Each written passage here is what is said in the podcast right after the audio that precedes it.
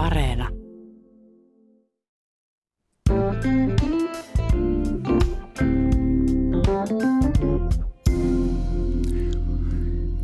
Tässä Virtasen taloushistoria ja minä olen yllätys yllätys Virtanen, Juha Virtanen. Monelle voi olla yllätys, että meillä suomalaisillakin on ollut siirtomaita, osana siis Ruotsin valtakuntaa. Karibialla oleva äh, Sant Bartholomeun saari oli meillä pitkään, melkein sata vuotta alkaen vuodesta 1784. Ja jännä juttu, että sen pääkaupungin nimi on Kustavia, kuningas Kustav kolmannen mukaan. Ja lentokenttäkin oli pitkään nimetty tämän ruotsalaiskuninkaan mukaan, mutta nyt nimi on sitten ranskalaistunut. Vieraana täällä studiossa on orjia ja isäntiä, ruotsalais-suomalainen siirtomaaherus Karibialla, kirjan toinen kirjoittaja, taiteen tohtori, dokumenttielokuvien ohjaaja Jouko Aaltonen ja sitten yhteyden päässä Joensuussa historian tutkija, tohtori Itä-Suomen yliopiston dosentti Seppo Sivonen. Olette molemmat käyneet saarella. Millainen paikka se oikein on, Jouko Aaltonen? Se on tavattoman mukava paikka. Se on, on pieni vuoristoinen saari, jossa on miellyttävä ilmasto, mukavia ihmisiä ja se on kuin menisi ranskalaiseen pikkukylään tai, tai kaupunkiin, koska nykyään tämä saari on Ranskan, Ranskan osa Ranskaa, Ranskaa ei enää Ruotsia. Ja valuutta on euro, passia ei tarvita, se on Euroopan sisäistä liikennettä, kun sinne menee. Asiat toimii, elintaso on erittäin hyvä. Hyvä. Se on myöskin, myöskin rikkaiden amerikkalaisten filmitähtien ja, ja talouselämän vaikuttajien suosiossa. Se on hyvin miellyttävä ja mukava, mukava saari. Entä Seppo Sivonen? No minulla ensivaikutelmat sitten verrattaessa näihin muihin Karibian saariin, joita tuolla matkani aikana yhdessä Joukon kanssa tein, niin silmää pistävää oli se, että siellä tällaisen afroamerikkalaisen väestön osan osuus näytti varsin pieneltä. Eli se oli, niin kuin Jouko sanoi, niin tällainen turistien suosima, vauraiden turistien suosima, risteilijätten suosima lomasaari. Eli valkoihoisia ihmisiä on paljon, mutta heistä suurin osa on turisteja. No siltä näyttää, siltä näyttää, tai sitten he ovat tuota, tulleet sinne tekemään lyhytaikaisia tai pitempiaikaisia töitä muualta Yhdysvalloista, Euroopasta, Ranskasta ja niin poispäin. Toki siellä on sitä alkuperäistä ranskalaista väestöäkin myös. Miten se ruotsalainen historia siellä näkyy? Se näkyy konkreettisesti esimerkiksi niin, että, että pääkaupunki Kustavian äh, kadu, kaduilla on ruotsinkieliset katukyltit, ikään kuin vähän nostalgia mielessä laitettu sinne. Siellä on Kuninkaan katu ja Kauppiaskatu ja, ja, ja Kuningattaren katu ja niin, niin edelleen. Äh, itse, itse kaupungin asemakaavahan on ruotsalaisten tekemä – ja siellä on useita rakennuksia jäljellä tältä, tältä ruotsalaisajalta.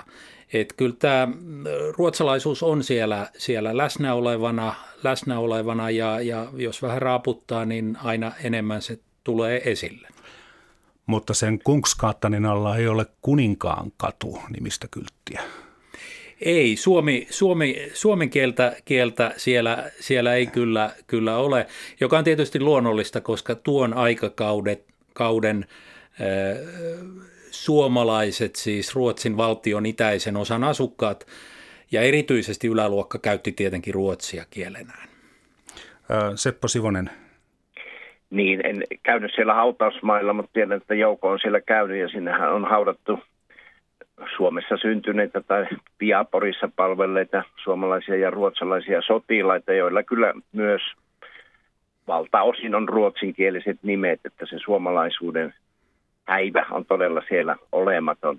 No sitten tuosta ruotsalaisuudesta sen verran voi mainita, että siellähän pidimme tämän hyvän, hyvän tuota, Ruotsin ystävän, kovin vanhan Marius Stakelberoun syntymäpäiviä. 90 vuotta hän täytti tuolla vierailumme aikana ja tuo paari näytti olevan sellaisten Ruotsin, suo, Ruotsin ystävien kokoontumispaikka. Paarissa oli Ruotsin värit, lippuja, oli toki tämä juhlan kunniaksikin varmaan laitettu, mutta ymmärtääkseni se on ja joukko tietää ehkä vielä tarkemmin tämän, että se on ollut tosiaan vuosikymmeniä tällainen saaren ruotsalaisystävien kokoontumispaikka.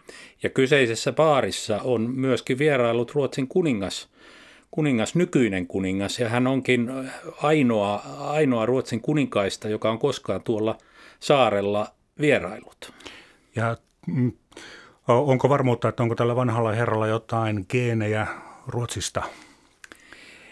No, hänen, epäily ainakin. Joo, joo, se on ihan, ihan terve epäily. Hänen nimensä on siis, siis äh, Marius Stakkelboro ja saarella oli suomalaissyntyinen syntyinen kuvernööri silloin, kun saari, saaren vauraus oli, oli, oli parhaimmillaan, parhaimmillaan nimeltä Bernd Robert Stackelberg. Ja nyt on tietenkin mahdollista, mahdollista koska se oli, ei ollut mitenkään tavatonta, että, että orien omistajat, omistajat makasivat kauniita naispuolisia, naispuolisia orjiaan. On mahdollista, mahdollista, että tämä nimi olisi siirtynyt, siirtynyt, siirtynyt ikään kuin sukupuoliyhteyden kautta, mutta sitten on mahdollista myös, että, että orjan omistaja – on ikään kuin antanut nimensä orjalle, joka oli myöskin tavallista siihen aikaan. Geneettistä yhteyttä ei ole todistettu, mutta vähintään tämmöinen kulttuurinen, kulttuurinen yhteys on, on, on ilmiselvä. Mm. Ja hän pitää itse, itseään edes hieman ruotsalaisena, vai? Hän... Ainakin erittäin suurena Ruotsin ystävänä. Niin, ja niin. Hänen, hänen perillisensä on myös asettunut ainakin osa heistä Ruotsiin. Että kyllä siinä tällaista ruotsalaisuutta on, onko se sitten geneettistä, niin se on tietysti epäselvä kysymys, mutta varmaan hän sehän mieltää jollakin tavalla tällaisen ruotsalaisuuden perijänä. Sant Bartholomeu, tai niin kuin paikalliset sanovat Sant Bart, niin miten se aikoinaan päätyi Ruotsille, Seppo Sivonen?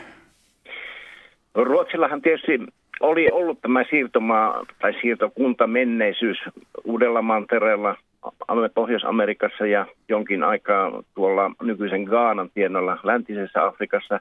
No nämä Ruotsi menetti 1600-luvulla ja jäi jonkinlainen, sanoisinko nyt ikävä tai kaipuu palata edelleen suurvaltana siirtomaa isäntien tai siirtomaa valtojen joukkoon. Eli tämä historiallinen perinne oli ehkä yksi tekijä, että Ruotsi hamuusi, voi käyttää ihan hyvin sanoa hamuusi 1700-luvulla – siirtomaan tai siirtomaita itselleen eri puolilla maapalloa. Niitä oli näitä haaveita tai hankkeita hyvin vakaviakin, joissa lähestyttiin Ruotsin hallinnollista johtoja kuningasta myöten. Madagaskar, Agadir, Puerto Rico, muutamia mainitakseni, jossa näitä yrityksiä oli. Ja tietysti tätä hanketta ajoi paitsi ehkä ylin valtionjohto, kuningas Kustaa kolmas, mutta myös sitten Göteborgin ja Tukholman suurkauppiat, jotka katsovat, että Ruotsi tarvitsee tukikohdan Länsi-Intiassa virittääkseen joko orjakauppa tai plantaasikauppaa. Toisaalta siellä taustalla oli myös tämä, että Ruotsilla oli ollut hyvin menestykäs Ruotsin Itä-Intian kauppakomppania, joka kävi vuosikymmeniä tuolta 1730-luvulta lähtien kauppa Kiinaan ja jonkin verran myös Intian. Ja nämä samat kauppiat osittain olivat mukana sitten, kun lähdettiin tätä Länsi-Intian siirtokuntaa perustamaan. Ja tietysti sitten siinä sattui myös tällainen kansainvälispoliittinen tilanne, että Ruotsi oli Ranskan puolella Yhdysvaltain sisällissodassa ja Ruotsi ikään kuin oso, odotti kiitollisuutta sitten ranskalaisilta tämän, tämän tuen saamiseksi ja Ranskakin katsoi, että jollakin tavalla sitten tämä Ruotsi voitaisiin palkita, mutta niin kuin on tuossa kirjassakin taittu todeta, että Ruotsi osti ikään kuin sijaan säkissä tietämättä, että minkälaisen siirtokunnan lopulta he saivat. Eli taustalla oli tällaisia talouspoliittisia, valtapoliittisia, suurvaltapoliittisia taustatavoitteita. Ja vielä yksi tekijä oli se, että Tanskalla, pikkuruisella Tanskalla, joka oli ollut hyvin, hyvin pitkään tällainen perivihollinen Ruotsin kanssa. Oli menestyksekkäitä siirtomaita Länsi-Intiassa ja Kiinassa. Ja myös Afrikan mantereella oli oli ja ne olivat kestäneet pitempään kuin Ruotsilla. Ja Ruotsi tietysti pyrki välittämään tuota, tuota vaihtamaan kauppansa tätä trooppisten tuotteiden kauppa, joka välittyy sinne Kööpenhaminasta tai Amsterdamista, osin Ranskasta ja Englannista, niin pikemminkin sitten mahdollisesti Göteborgiin. Ja eh, Hyvin monia syitä oli.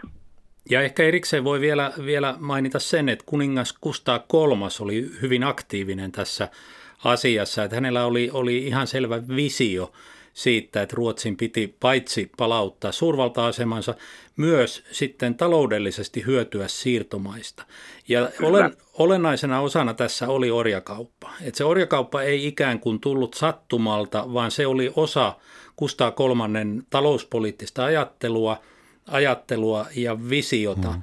Historiallisesti oltiin pikkusen jälkijunassa, koska kaikki muut itseään kunnioittavat suurvallat ja keskikokoisetkin vallat olivat lähteneet orjakauppaan jo paljon aikaisemmin. Ruotsi tuli vähän jälkijunassa, mutta, mutta hyvin selkeästi samoja ää, päämääriä ja tavo, tavoitteita, ää, tavoitteita toteuttaen kuin nämä muutkin, muutkin orja, ää, orjakauppaa harjoittaneet valtiot. Vieraana täällä studiossa on Orje ja isäntiä, ruotsalais-suomalainen siirtomaaherus Karipila kirjan toinen kirjoittaja, dokumenttielokuvien ohjaaja tohtori Jouko Aaltonen ja sitten tosiaan etäyhteyden päässä Joensuussa historian tutkija Itä-Suomen yliopiston dosentti tohtori Seppo Sivonen. Puhutaan orjakaupasta vähän myöhemmin, mutta vielä tähän näihin motiiveihin, niin, niin ikään kuin valtakunta halusi olla vahva ja vahvuuden merkki oli se, että oli siirtomaita, näin, näin ymmärsin. Mutta miten sitten tämä, tämä bisneskaupankäynti, siis johtu, johtuiko se tarve saada omia siirtomaita siitä, että kun maailmankauppa ei ollut vapaata, vaan ikään kuin jokainen eurooppalainen valtio kävi sitä kauppaa omien siirtomaiden välillä, että saatiinko nyt sitten Ruotsiin ja myös, myös Ruotsin itäosaan meille Suomeen sitten halvempaa puuvillaa ja kahvia ja kaikkea muuta tupakkaa kuin oli se oma siirtomaa. Orjakauppaan tietysti liittyy keskeisesti merkantilistinen kauppapolitiikka, jossa oli se ajatus, että, että kullakin maalla on omat siirtomaat, joiden kanssa käydään, käydään kauppaa. Sehän oli jo murtumassa tietenkin 1700-luvun loppu, loppupuolella, mutta tämä oli se ajatus. Ja tämä talous, taloudellinen motiivi oli erittäin vahva, koska Kustaa kolmas oli myös hyvin ahkera sotien kävijä. Ja, ja sodat vie tunnetusti paljon rahaa ja hänellä oli ihan selvä ajatus siitä, että, että tällä siirtomaapolitiikalla hankitaan rahaa valtion kassaan ja sen lisäksi hänelle itselleen rahaa. Että hän oli, oli aktiivisesti mukana muun muassa tässä, tässä Länsi-Intian kauppakomppaniassa, sai 10 prosenttia kaikesta, kaikesta tulosta ja niin edelleen. Eli raha ja talous mm. oli erittäin vahva motiivi tässä.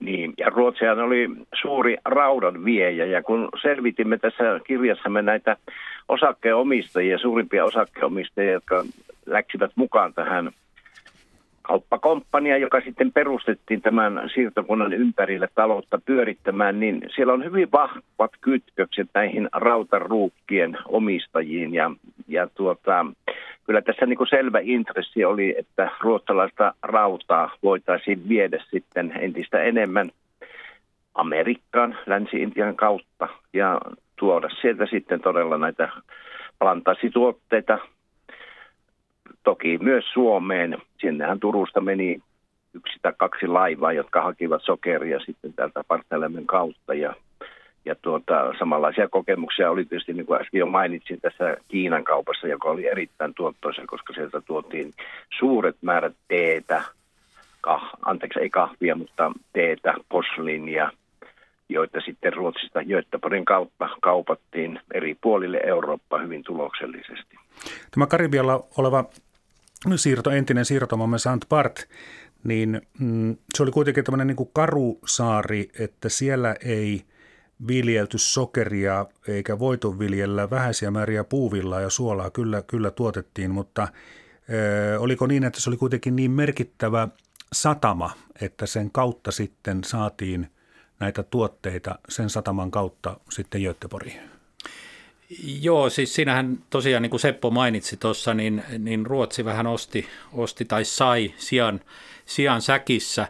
Ja oikeastaan vasta sitten, kun ruotsalaiset pääsivät sinne paikan päälle, selvisi, että, että saari on käytännössä niin kuin viljelykelvoton. Siellä oli pieni, nykyisen lentokentän paikalla oli pieni puuvilla planttaasi, mutta se on niin karu ja, ja, ja kivinen saari, ei ole kunnolla juoma vettäkään, että siellä ei tämmöistä plantaasitaloutta kerta kaikkiaan voi harjoittaa. Ja silloin tavallaan tästä ongelma käännettiin sillä tavalla niin kuin voitoksi, että, että päädyttiin siihen, että perustettiin vapaa satama sinne. Ja sitten tuli aika merkittävä, merkittävä satama, jonka kautta, ää, kautta Karibian, ää, Karibian ää, tuotteet kulki ja sitten myös orjakauppa. Et siitä tuli tämmöinen orjakaupan eräänlainen solmukohta tai, tai tukkukauppa, jonne tuotiin afrikkalaisia orjia, jota sitten edelleen laivattiin Kuubaan ja, ja Yhdysvaltoihin ja muualle, muualle Karibiaan. Ja tietyllä tavalla, tavalla se osoittautuu sitä aika hyväksikin, taloudellisesti hyväksikin bisnekseksi 1800-luvun alkupuolella. Hmm. Ja vapaasatama siis tarkoittanee sitä, että tulevilta ja lähteviltä laivoilta ei, ei peritty mitään korkeita tulleja, korkeintaan nyt joku muutama pikkumaksu siitä, että käytti laituria. Juuri näin. Tuota, Ruotsi sitten sai tämän saaren kukoistamaan. Kirjassanne kirjoitatte, että kun tämä ruotsalainen siirtomaakausi alkoi, niin saarella asui alle tuhat ihmistä. Ja sitten siinä Suomen sodan aattona 1200-luvun alussa väkimäärä oli jo 5000. Mutta ruotsalaisia ja siis myös meitä suomalaisia ei saarella kuitenkaan asunut paljoakaan. Totta kai kuvernööri, tärkeimmät virkamiehet ja luterilaisen seurakunnan pappi olivat, olivat ruotsalaisia ja oli kauppiaita, sotilaita ja varmaan muutama merimieskin siellä totta kai piipahti. Mutta tämä hallinnon kieli oli ranska ja liiketoimet hoidettiin pääosin englanniksi, niin miten se vaikutti saaren hallintoon, että siellä oli ruotsin ja suomenkielisiä luterilaisia vähän koko tämän historian ajan? Seppo Sivonen. No sinne perustettiin sitten kuvernöörin avuksi eräänlainen neuvosto, muutamia napaa henkilöitä sieltä saarelta sitten rekrytoitiin tämän neuvoston jäseniksi ja he olivat sitten tätä ranskalaista maaseudun eliittiä, jos näin sanoisin, ja muutamia suurkauppiaita, paikallisia tai sinne siirtyneitä suurkauppiaita. Siellähän oli myös ranskalaisen lisäksi brittejä ja yksi ainakin merkittävä, hyvin merkittävä italialaiskauppia, amerikkalaiskauppiaita. Mutta nämä ranskalaiset vanhat suvut ja he, heistä niin kuin tärkeimmät suvut olivat edustettuna tässä neuvostossa, joten sitten ja kun tällä tavalla Ruotsi osti näiden saartelaisten johtavan hallinnollisen eliittituen näille päätöksilleen. Käytännössähän tietysti tuo päätöksenteko tapahtui hyvin pitkälti siellä paikan päällä kuvernöörin ja hänen, hänen tuota, läheisten virkamiesten kautta, koska välimatka Tukholma olivat hyvin pitkät ja vai erittäin tärkeät päätökset sinetöitiin sitten Tukholmassa, eli se päätöksenteko oli mm. käytännössä siellä.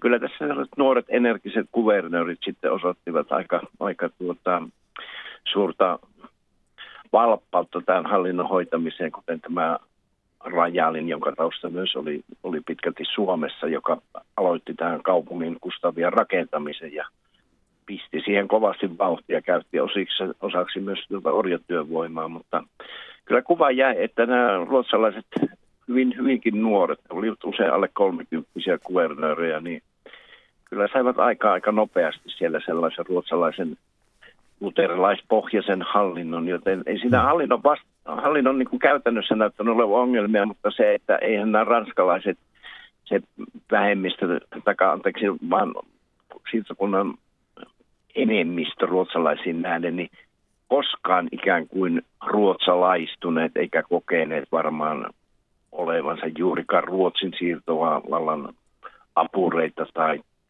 tai tuota, palvelijoita, sekä, mikä näkyy sitten, että kun siellä sattui pieniä tällaisia vastarinnan poikasia ruotsalaista hallintoa vastaan, niin kyllä siellä silloin tuli ilmiselvästi se, että ranskalaisten luottamus tähän siirtokunnan hallintoon oli aika vähäinen. Ja sehän näkyy sitten myös siinä loppuäänestyksessä, kuka halusi jäädä Ruotsin alaisuutta ja kuka Ranskan alaisuutta. Että kovin pieni se Ruotsin tuki siellä silloin oli. Mm. Joko Aaltonen? Joo, t- tässähän kannattaa tietenkin muistaa se, että, että saaren alkuperäisasukkaat oli jo tapettu siinä vaiheessa, kun ranskalaiset suvut alkoi tulla sinne 1600, 1600-luvulla. Ja, ja se, mikä oli, oli se ero siellä saarella, oli se, että nämä ranskalaiset, ranskalaiset oli hyvin pitkälle siellä saaren itäosissa ja maaseudulla, ja pääkaupunki oli ruotsalainen. Ja, ja tämä ranskalainen väestö oli aika köyhää. Se oli, oli, oli köyhällä saarella, saarella niin kuin harjoittivat maanviljelystä, kalastusta, mm. kalastusta, ei ollut teitä ja, ja se oli köyhää ranskalaista väestöä, väestöä ja se ei, niin kuin Seppo sanoi tuossa, niin, niin ei kauhean hyvin niin kuin integroitunut tähän ruotsalaiseen – ruotsalaiseen hallintoon. No kun he malttoivat odottaa sata vuotta, niin pääsivät takaisin Ranskan mm, alaisuuteen. Mm. Mutta silloin ruotsalaisen... Niin.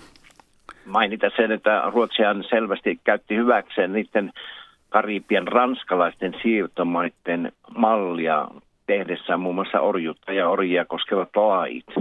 Ja varmaan myös muussa laki, laki asioissa kävivät katsomassa ranskalaisten siirtokuntien edesottamuksia, joka ehkä myös osaltaan auttoi siihen, että sitten se ranskalainen väestö koki olevansa ikään kuin ranskalaisen lainsäädännön alaisuudessa. Tästä uskonnonvapaudesta vielä, niin tuota, kuinka merkittävä asia se nyt sitten oli? Oliko se vaan ihan käytännön pakko, koska luterilaisia oli niin vähän saarella, niin turha oli yrittää käännyttää katolisia sitten luterilaisuuteen?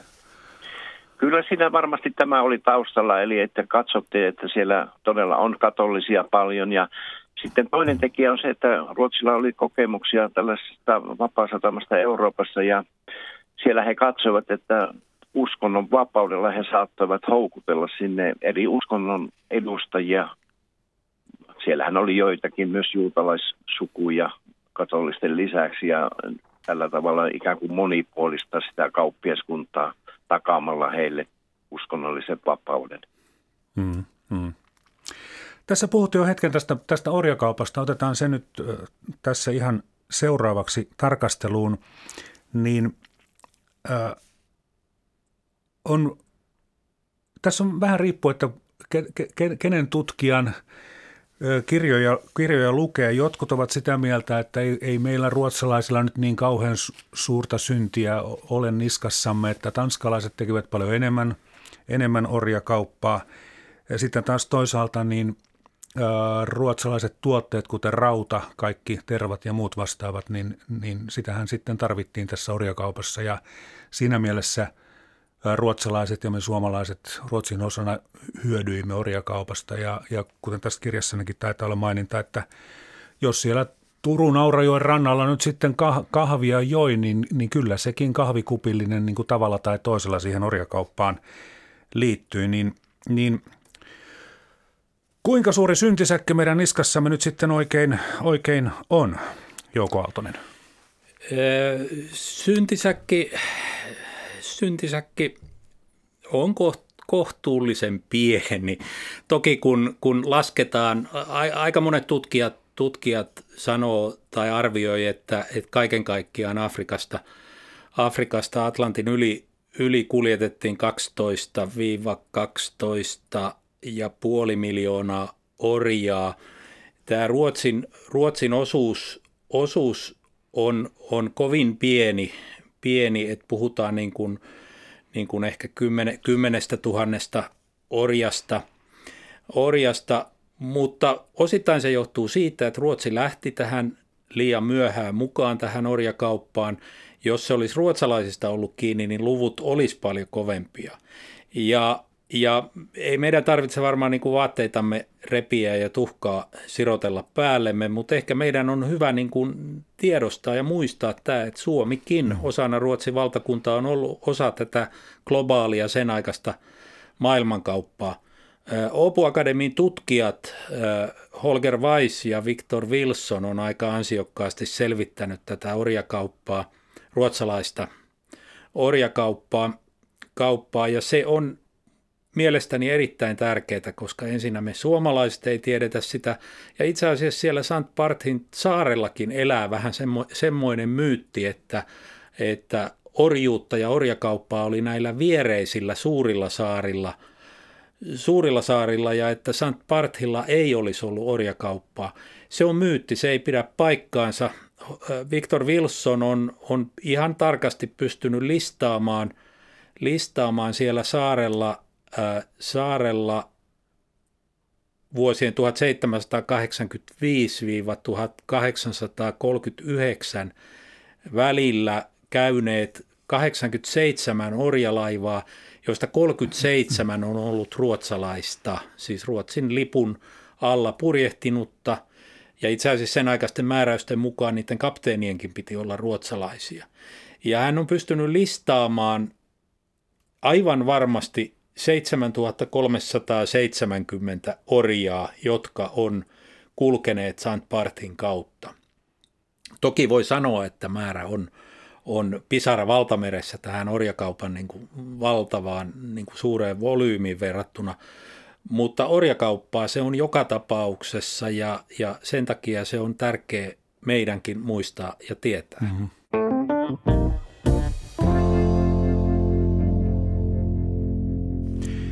Puhumme siis meidän suomalaisten eli Ruotsin siirtomaa herruusajasta ja, ja studiossa ovat tosiaan dokumenttielokuvien ohjaaja Jouko Aaltonen ja sitten tätä yhteyden päässä Joensuussa Itä-Suomen yliopiston dosenttitohtori Seppo Sivonen. Tämä Sant Bart, niin sen sataman kautta kuitenkin sitten käytiin tätä orjakauppaa. Että siinä mielessä niin sekin saari eli orjuudesta. Joo, tuossa kirjassahan me käytetään tämmöistä vertausta, että orjakauppa oli oman, oman aikakautensa öljy, siis tämmöinen keskeinen niin kuin, tuotannon, tuotannon tekijä, tekijä, joka piti ikään kuin kat, rattaat pyörimässä. Ja, ja toki oli paljon muutakin kauppaa, mutta tämä, tämä, tämä orjakauppa oli tämmöinen keskeinen talouden moottori, joka sitten, sitten niin kuin, ö, aiheutti, aiheutti niin kuin pääomien kertymistä, se, se, siihen investoitiin paljon, se oli tuottoisaa ja sitten se synnytti paljon tämmöistä toissijaista niin kuin taloudellista aktiviteettia. aktiviteettia. Sen, sen takia se merkitys oli vielä suurempi kuin se pelkkä myytyjen tai ostettujen orjien määrä.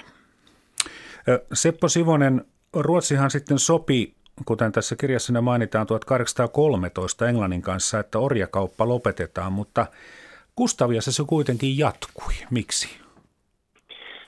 No käytännössä tietysti vaikka orjakauppa haluttiinkin lopettaa, niin käytännössä sitten orjuuttahan ei vielä välittömästi lopetettu. Ja tuossa, kun puhuttiin tuosta orjuudesta, niin se oli eräällä tavalla ehkä myös mikro, mikrohistoriallisesti muukin muutakin kuin sitä orjakauppaa tällaisessa globaalissa atlanttisen orjakaupan mielessä. Eli näillä suomalaistaustaisilla tai ruotsalaistaustaisilla virkamiehillä kyllä kaikilla oli useita orjia kotitaloudessa tai niissä pikku, pikku tiluksilla, joita he omistivat.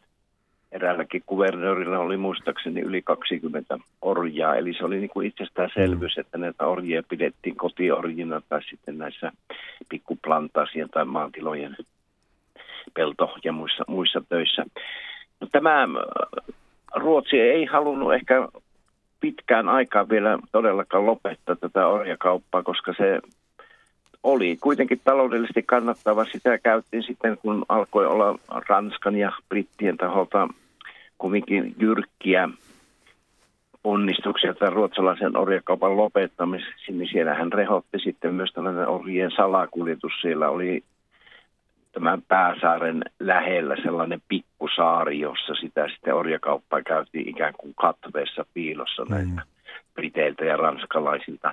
Eli kyllä siinä tällaiset taloudelliset realiteetit edelleen vaikuttivat ja toisaalta oli myös ihan tällaisia rasistisiakin näkemyksiä. Muun muassa siellä ollut ruotsalainen luterilainen pappi piti ihan suoraan sanottuna omissa kirjoituksissaan näitä afrikkalaistaustaisia orjia, niin kuin hän käytti sanaa, puoli apinoina – joiden elämä ei ollut hänen mielestään vapaan ihmisen elämään, vaan siihen liittyy tällainen alistettu asema. Siinä oli tällaisia ideologisiakin painotuksia, joita yllättävän paljon nämä ruotsalaiset virkamiehetkin viljelivät. No sitten semmoinen tyhmä kysymys, että minkä takia orjaa työvoimaa piti tuoda Afrikasta Amerikkaan, eikös muulla tavalla saatu väkeä töihin? No tässähän on tämä vanha, vanha ajattelutapa, että intianit eivät, eivät tuota, kestäneet näitä Euroopasta tuotuja, Afrikasta tuotuja sairauksia ainakin sitten tuolla uuden mantereen kaivoksissa tai suurilla plantaaseilla ja heidät korvattiin sitten, sitten tuota orjatyövoimalla. Ja sitten tässä vielä on sellainen näkymä tähän orjakaupan lopettamiseen, että kun orjuus sitten lopetettiin näillä Karibian suurilla plantaasisaarilla, muun muassa Kuupassa, sinne välittömästi tuotiin sitten kiinalaista työvoimaa, niin sanottuja kiinalaisia kuleja, joita Kuupankin tuli kymmeniä ja kymmeniä tuhansia. Mm. Eli samat orjalaivat, jotka kuljettivat orjia, lähtivätkin hakemaan sitten Kiinan rannikolta kuuleja, joka osoittaa siitä, että nämä plantaasiomistajat oli kovin riippuvaisia tästä, tästä orjatyövoimasta ennen kuin pystyvät siirtymään vähitellen sitten eräänlaiseen pakkotyöhön tai johonkin orjuuden lievempiin muotoihin ja sitten lopulta palkkatyöhön. Mut, mutta semmoinen tyhmä kysymys, että minkä takia se työvoima pitää sinne kahleessa tuoda, tuoda pellolle töihin, että eikö sitä työvoimastakin saisi enemmän irti, kuten Adam Smith aikoinaan kirjoitti, että or, orjatyön teettäminen on taloudellisesti vähän huono bisnes, koska eihän orjalla ole mitään motivaatiota niin kuin pinnistellä ja tehdä työtä, koska hän, hänen ainoa motivaatiota on, on syödä mahdollisimman paljon ja tehdä työtä mahdollisimman vähän. Että eikö se semmoinen niin kuin vapaiden työläisten tuominen olisi ollut parempaa bisnestä? No ajattelutapa muuttui silloin, silloin, silloin tota Adam Smithin ja, ja itse asiassa kymmenen vuotta ennen häntä Antti Sydeniuksen – Sydeniuksen esi, esi, esitellessä näitä taloudellisen liberalismin ajatuksia ja siihen kuuluu orjuuden vastustaminen. vastustaminen että silloin maailma, maailma oli jo, jo, jo muuttumassa, muuttumassa ja tuli tämä loistava oive, oivallus, että, että miksi käyttää orjatyövoimaa, kun, kun se orja täytyy ruokkia ja sille pitää rakentaa – rakentaa jonkunnäköinen majoitus, että miksi, miksi ei käyttää vain sellaista, maksaa vain siitä ajasta, kun ihminen tekee, tekee työtä, eli tämä palkkatyön suuri nerokas, nerokas idea sitten lähti lyömään, lyömään läpi. Mm-hmm. Tuollahan itse asiassa Pohjois-Amerikassahan kokeiltiin ja osittain Karibialla myös kokeiltiin sitä, että yritettiin värvätä Euroopasta, Euroopasta sekä talonpoikia, talonpoikia, mm, köyhiä, vankeja, vankeja niin kuin plantaasi töihin, mutta se ei toiminut. Et sitä kokeiltiin, kokeiltiin ja se ei ollut kovin, kovin tehokasta. Ruotsillahan oli tämä oma, oma siirtomaa Uusi Ruotsi, Nya Sverige, Sverige 1600-luvulla luvulla siellä ja sinnehän tuli aika paljon työvoimaa, työvoimaa mutta tätä kokeiltiin laajemmaltikin ja, ja se yhtälö vaan ei toiminut. toiminut. Tämä, tämä orjien, orjien ostaminen ja roudaaminen, äh, roudaaminen Afrikasta osoittautui vain tehokkaammaksi. Se oli taloudellisesti kannattavampaa. Seppo Sivonen. Niin, kyllä tuossa varmasti Jouko on ihan pitkälti asian ytimessä, että olen, olen samaa mieltä. Ja tietysti taustallahan oli tämän Atlanttisen orjakaupan niin kuin historiallisena juurtumana orjuus, jota harrastettiin myös Pohjois-Afrikassa. Sehän oli Arabien harjoittama orjakauppa vuosisataista. Orjia tuotiin Välimerelle, Mustanmeren mm. piiriin Afrikasta jo pitkälti ennen kuin niitä lähdettiin viemään tuonne Atlantin, Atlantin yli. Että siinä on myös tällainen historiallinen painolasti ja tietysti me kaikki tiedämme Rooman ja orjuuden ja muuta. Sillä on hyvin, hyvin tämmöinen taloushistoriallisesti pitkä perinne, eli ei välttämättä kaikkia orjia pidetty kahleissa eikä tuota ruoskittu, mutta, mutta tuota, toki tätäkin ilmiötä varmasti oli, niin kuin sitä oli myös tuolla ruotsalaisenkin siirtomaassa tai siirtokunnassa. Ei, niistä, Eli, ja sitten tuli, tulee, tulee mieleen tämä iso, iso viha, kun Venäjä miehitti Suomen 1700-luvun alkupuolella, niin täältähän vietiin valtavasti väkeä orjiksi sitten tuonne itään. Kyllä, joo, ja tuollahan Mustanmeren piirissä tiedetään jo mm. viikinkin aikana ollen Skandinaviasta tuotuja orjia ja myös niin kuin suomalaisia orjia Jukka Korpela ansiokkaan tutkimuksen mukaan vietiin muun muassa tuolta Karjalasta ja Laatokan alueelta aina sitten Mustalle merelle. En tiedä, miten tämän korrektisti ja sivistyneesti sanoisi, mutta olen kuullut, että nuoret valko, äh, valkohiuksiset naiset olivat erittäin kysyttyjä ja heistä sai hyvän hinnan. No, tämä varmasti pitää niin. paikkansa. Sehän näkyy Välimeren saarilla edelleen. Julmaa touhua ollut tämä orjakauppa ympäri maapallon. Ja, ja tota, itse asiassa tekin tämän kirjan epilogissa mainitsette, että tästähän ei olla päästy maailmassa eroon, että, mm. että tuota, tämmöisessä niin kuin ainakin orjuutta muistuttavissa olosuhteissa valtava määrä maapallon ihmisistä joutuu elämään tänä päivänäkin. Kyllä, näin, näin on ja tavallaan voisi jopa sanoa, että orjien määrä on kasvanut. Mutta se olennainen ero, ero on siinä, että nyt orjakauppa on, kaikesta huolimatta se on laitonta. Hmm. Ja silloin omana, omana aikanaan tai, tai silloin Ruotsin ja Suomen siirtoma-aikana, niin, niin orjakauppa oli mitä kunniallisin liiketoiminnan – toiminnan ala, että siihen sijoitti, sijoitti niin kuin suomalaiset, suomalaiset arvovaltaiset aateliset sijoitti orjakauppaan, samoin kuin ruots, ruotsalaiset. Siinä ei ollut silloin mitään kunniatonta. Että tämä ajatus orjakaupan niin kuin, niin kuin epäinhimillisyydestä nousi sitten vähitellen, vähitellen ja sittenhän sillä oli ihan keskeinen rooli, rooli myöskin tässä orjakaupan niin kuin lakkauttamisessa. Mm-hmm. No sitten on, ja jos vielä niin. ajatellaan Suomea lähellä Venäjän maaorjuus, joka 1700-luvulla, kun tämä vanha Suomi liitettiin, liitettiin tuota Venäjän yhteyteen, niin siellähän eli Karjalan talonpojat ihan samanlaisessa maaorjuudessa kuin Venäjälläkin. Eli kyllähän heitäkin kaupattiin ja maksettiin ja ostettiin ja niin poispäin. Että tämä orjuus on hyvin monisyinen ja mielenkiintoinen ilmiö, vaikka siihen liittyy tietysti tällaisia tosi traagisia historiallisia piirteitä, mutta se on, on todella, niin kuin sanottu, niin hyvin tällainen globaali ilmiö, josta on sitten ollut hyvin vaikea päästä eroon. No sitten on myös äh, St. Partin kuvernööri James Haasum raportoi, että saarella olleiden orjien tilanne on melko hyvä, työpäivät ovat kohtuulliset, on vapaa-aikaa ja töitä tehdään pääasiassa kotitalouksissa ja puutarhoissa. Ja orja oli myös kalastajina ja he saivat ansaita myös omaa rahaa – Tämä kuulostaa ihan tällaiselta niin Paratiisissaarella olevalta mukavalta työltä ja asemalta, mutta kuinka luotettavana pidätte sitten tätä Haasumin raporttia? Se äh, riippuu tietysti siitä, mihin vertaa. Et jos vertaa, vertaa johonkin plantaasiorjiin orjiin St. Martinin saarella tai muilla, muilla orjasaarilla siinä ympärillä, niin, niin epäilemättä näin oli. E, mutta tämä, tämä, itse asiassa tämä raportti liittyy sitten siihen vaiheeseen, kun, kun orjuudesta, orjuudesta haluttiin luopua, luopua. Ja, ja e, Ruotsin valtiopäivät käsitteli tätä asiaa. Ja siellä oli aika paljon myöskin semmoisia mielipiteitä, että, että orilla oli, oli itse asiassa paljon paremmat olot kuin köyhillä ruotsalaisilla ruotsalaisilla maatyöntekijöillä tai, tai talonpojilla. Ja, ja silloin tuli tämä ilmiö, ilmiö mm. siitä, että, että tota, Ensin pitäisi pitää huolta oman maan köyhistä, niin. Niin, tämä mm. nykyään, nykyäänkin hyvin, hyvin tota usein toistettu slogan ei ole mikään uusi, että sitä, tätä periaatetta – toistettiin, toistettiin silloin Ruotsin valtiopäivillä, kun, kun valtiopäivät keskusteli tästä orjuuden lakkauttamisesta. Hmm.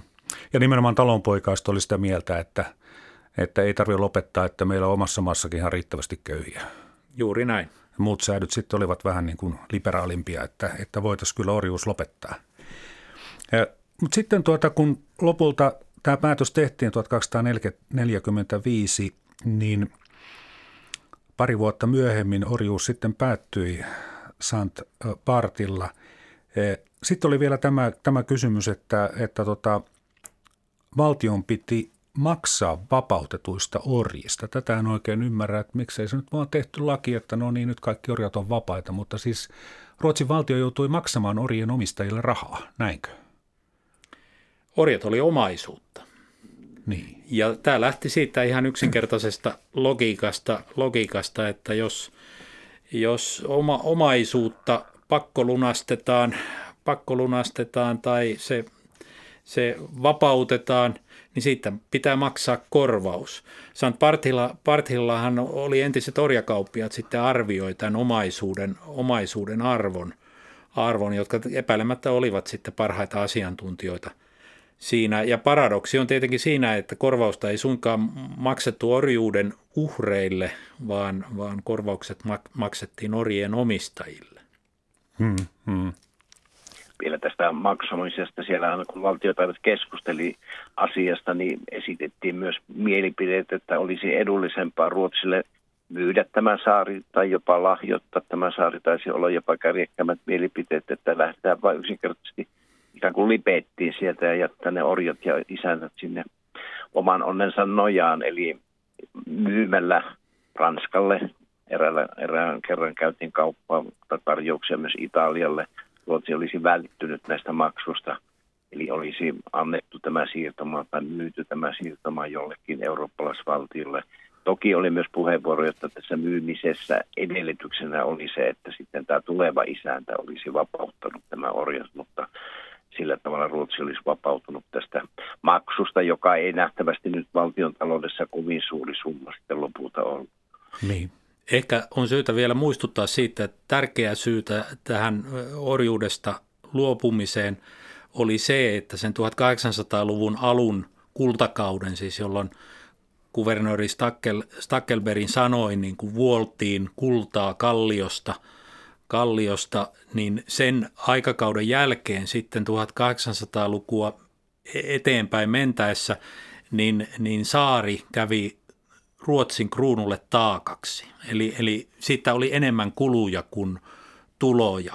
Ja, ja silloin Ruotsi ryhtyi aktiivisesti niin kuin, niin kuin hankkiutumaan siitä, siitä eroon. Se oli taakka ja, ja tota, siihen liittyi just tämä orjatalouden ikään kuin laskeva trendi.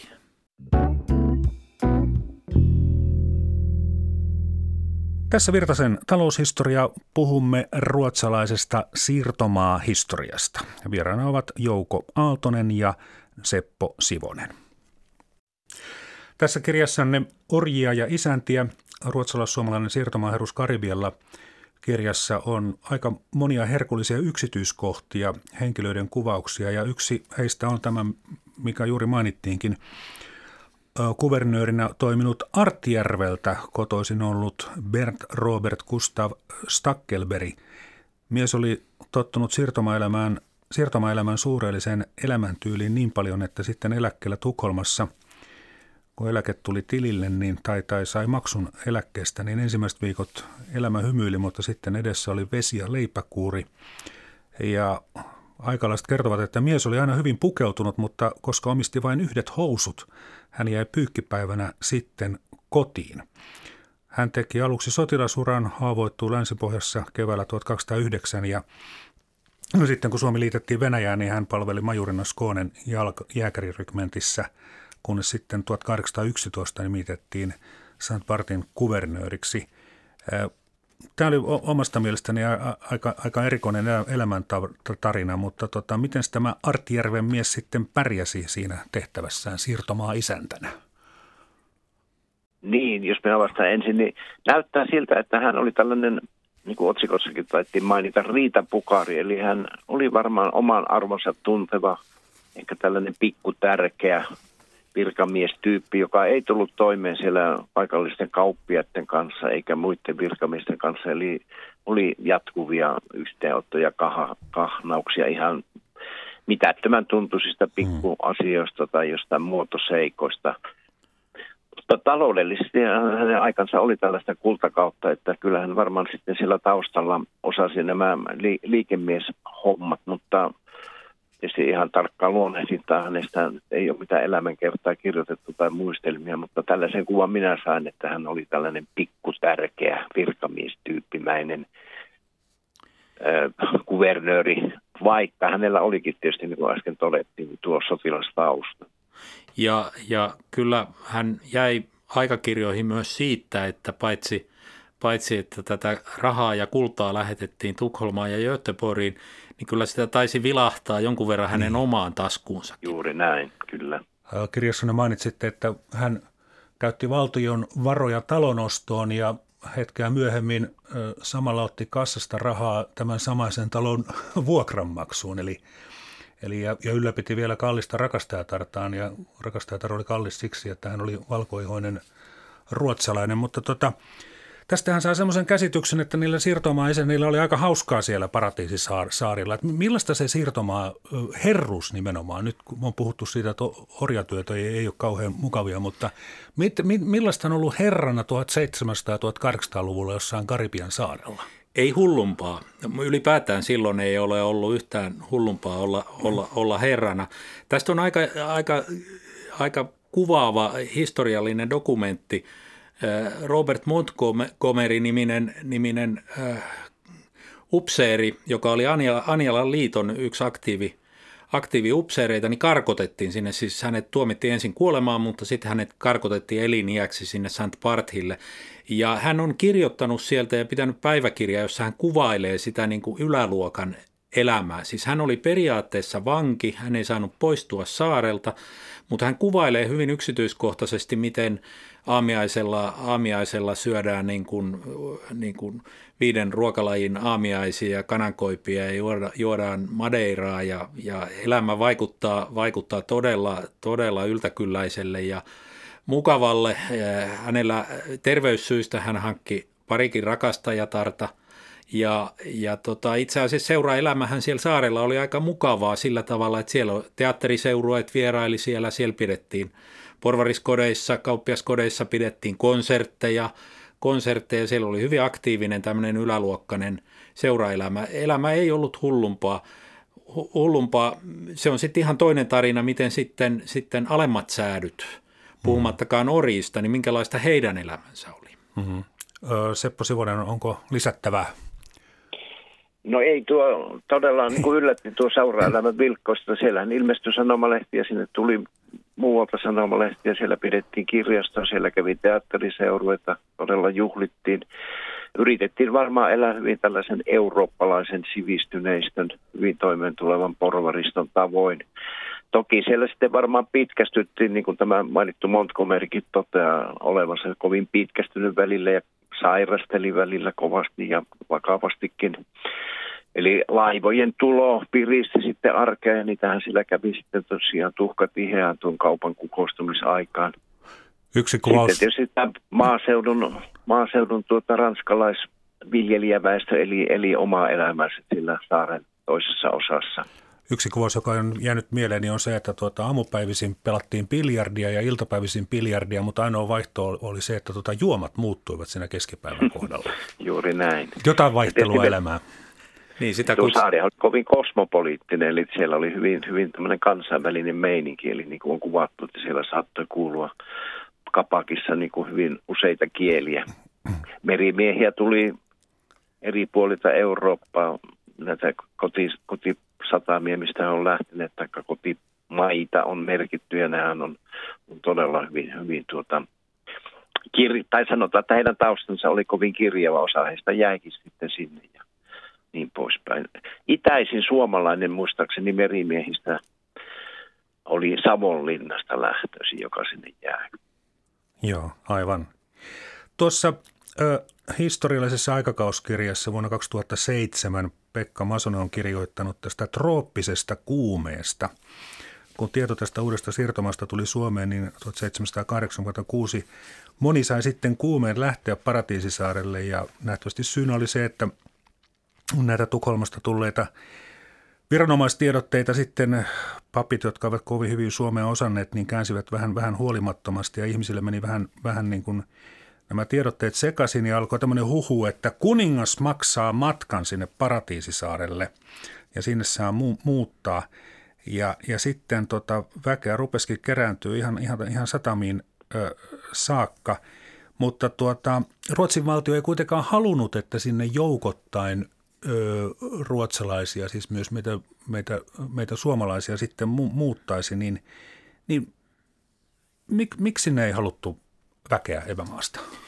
Se oli niin pieni se saari, saari, saari. siellä ei ikään kuin ollut sitä, sitä tarvetta ja tämä liittyy just siihen ideaan, ideaan, että kun se pieni Kalliosaari oli nyt enemmän sitten tämmöinen tukkukauppa, kauppa kuin tämmöinen asutussiirtomaa, siirtomaa, niin sitä, sitä, sitä ikään kuin tarvetta, tarvetta ei mm. Niin siellä oli se ranskankielinen väestö, joka hoiti sen maanviljelyksen, eli, eli sitä satamabisnestä kaupankäyntiä pystyttiin pyörittämään ilman, että sinne olisi joukoittain tullut uutta, uutta väkeä. Kyllä, ja maatalous oli erittäin huonosti kannattavaa siellä. Hmm. Juuri näin, ja tässä, tässä kuume-ilmiössä oli selvä sekaannus, että kansa luuli, että hän pääsivät Yhdysvaltain, Amerikkaan, Pohjois-Amerikkaan ja meni ikään kuin Amerikka ja tämä Karibian saari sekaisin. Niin. Niin silloin, silloin jo tiedettiin, että tämä Nyäsväriä siellä Delavarajoen varrella, niin tämä, tämä siirtokunta, niin oli, sehän houkutti kyllä paljon väkeä. Sinnehän, sinnehän nimenomaan Ruotsin valtio halusi porukkaa. Joo, mutta se, Ju, mut, juuri. mutta se oli aikaisemmin. Niin, se oli huomattavasti se oli aikaisemmin. aikaisemmin. Sinne haluttiin, sinnehän muutti sitten kaskeavaa savolaisväestöä, jotka oli ensin muuttanut tuonne Ruotsin puolelle. Sieltähän siirtyi sitten näitä muutama parisataa ja taisi 400 nostettu suomalaista sitten joukko sitten siirtokunnan loppuvaiheessa, että sinne todella houkuteltiin sitten tätä maatalousväestöä. Ja nimenomaan suomalaisväestöä, että Herman Linkvist on, on arvioinut, että lähes puolet ö, uuden Ruotsin väestöstä oli suomalaisia. Juuri näin. Onko siinä mukana myös sitten, tuota, nyt sitten Ruotsin länsiosan suomalaismetsiä asuttaneet savolaiset? Öö, on, on, joo. joo. joo. Et sieltä, sieltä, Eli suomenkielistä väestöä. Kyllä. Se on, se on, se on ollut hyvin, hyvin, hyvin merkittävä. Tässä tota, no sitten tämä Sant Bartin ruotsalainen historia tosiaan, tosiaan päättyi. Tuhat, valta vaihtui 1878 ja sitä ennen järjestettiin lopulta kansanäänestys ja josta oli jo maininta aikaisemmin – 351 äänesti Ranskan puolesta ja vain yksi äänesti Ruotsin puole, puolesta. Ja kiteytetään vielä, että miksi paikalliset, nyt täytyy muistaa, että silloin äänestää saavat vain vapaat valkoiset miehet, niin, niin tuota, miksi tämä Ruotsin valta saarella hiipui? Mä luulen, että siinä, siinä oli tietenkin tämä ranskalainen tausta, että väestö, väestö oli sitten kuitenkin taustaltaan ranskalaista. Ja sitten toinen on se, että, että kyllä epäilemättä siinä kävi myös niin, että kun saari ei enää tuottanut Ruotsin kruunulle, niin siihen ei kovin paljon panostettu. Että, että kyllä se on ihan selvä epäluottamus sille Ruotsin hallinnolle myöskin. Mm. Seppo Sivonen. No tuo varmaan pitää paikkansa, eli että ruotsalaisten kiinnostus saarta oli hiipunut ja niin kuin jo sanon aikaisemmin, että ne vuosikymmenet, jotka Ruotsi siellä isännöi, niin näyttää siltä, että he eivät juurikaan saaneet tuohon ranskalaisväestön sellaista, no onko nyt oikea sana, kansallismillistä otetta. Heidän määränsä, ruotsalaisten määrähän oli kovin pieni, se oli 150 ehkä korkeimmillaan ja tuota, jos siellä joku 5-6 tuhatta henkeä asusti siellä saarella, niin se oli todella pieni vähemmistö. Ja heidän siteensä Ruotsiin emämaana olivat varmaan varsin olemattomat. Kyllä ne olivat enemmän sinne Ranskaan ja sitten on täytyy tietysti muistaa, että siinä ympärillä oli jo näitä muita ranskalaisia Karibian alueita, joiden kanssa myös Ranskan tai St. Partin ranskalaiset tekivät yhteistyötä, avioituvat ja niin poispäin. Että he kokivat enemmän olevansa osa tätä Karibian ranskalaista, ranskalaista osaa kuin Ruotsia. Kiitoksia orjia ja isäntiä, ruotsalais-suomalainen siirtomaaherus Karibialla eh, kirjan kirjoittajat, eh, historian tutkija Itä-Suomen yliopiston dosentti Seppo Sivonen ja dokumenttielokuvien ohjaaja Jouko Aaltonen.